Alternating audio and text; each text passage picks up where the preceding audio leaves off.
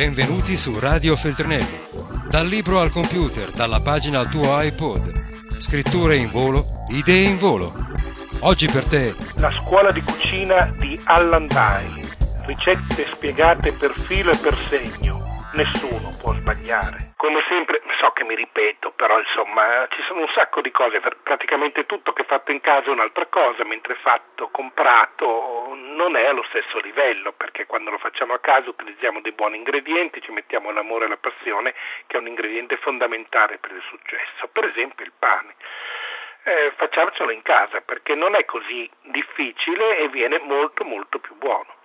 L'importante è trovare un lievito buono, ovviamente poi di fatto usiamo il lievito di birra, eh, quello che troviamo nei supermercati, però se uno fosse amico di un panettiere e si fa regalare un po' di lievito madre, il risultato migliora. Comunque per il momento parliamo di lievito base.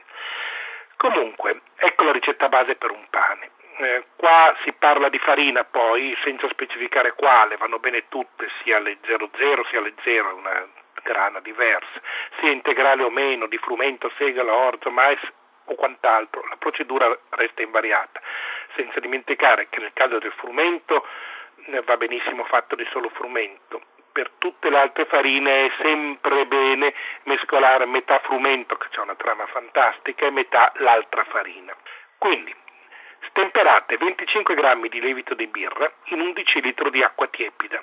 Unite un pizzico di zucchero e lasciate riposare per 10-15 minuti. Eh, lo zucchero favorisce la lievitazione mentre il sale la inibisce, per cui a questo punto non va ancora aggiunto il sale. Versate la farina in una ciotola, mezzo chilo, unite il lievito, un pizzico di sale a questo punto si può mettere, mescolate velocemente con una forchetta, unendo poco per volta 1,5 decilitri circa di acqua. Impastate con le mani per 10 minuti fino ad ottenere un composto liscio e omogeneo.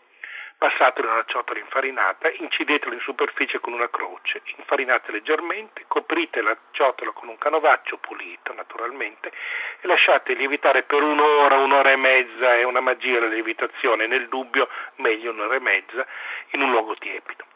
Formate un pane tondo un po' schiacciato, ma come la forma quella che decidete voi, lavorandolo bene, poi lasciatelo lievitare ancora per circa 30 minuti, è molto importante questa seconda lievitazione, se riuscite a fare anche di un'ora male non fa.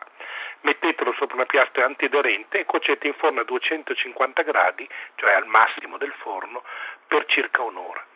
Lasciatelo raffreddare in luogo non freddo e riparato da correnti d'aria. Vedrete quanto tempo vi dura vedrete come sarà buono. Radio Feltrinelli. Tieni la mente a sveglia, non smettere di leggere. Resta collegato a questo podcast.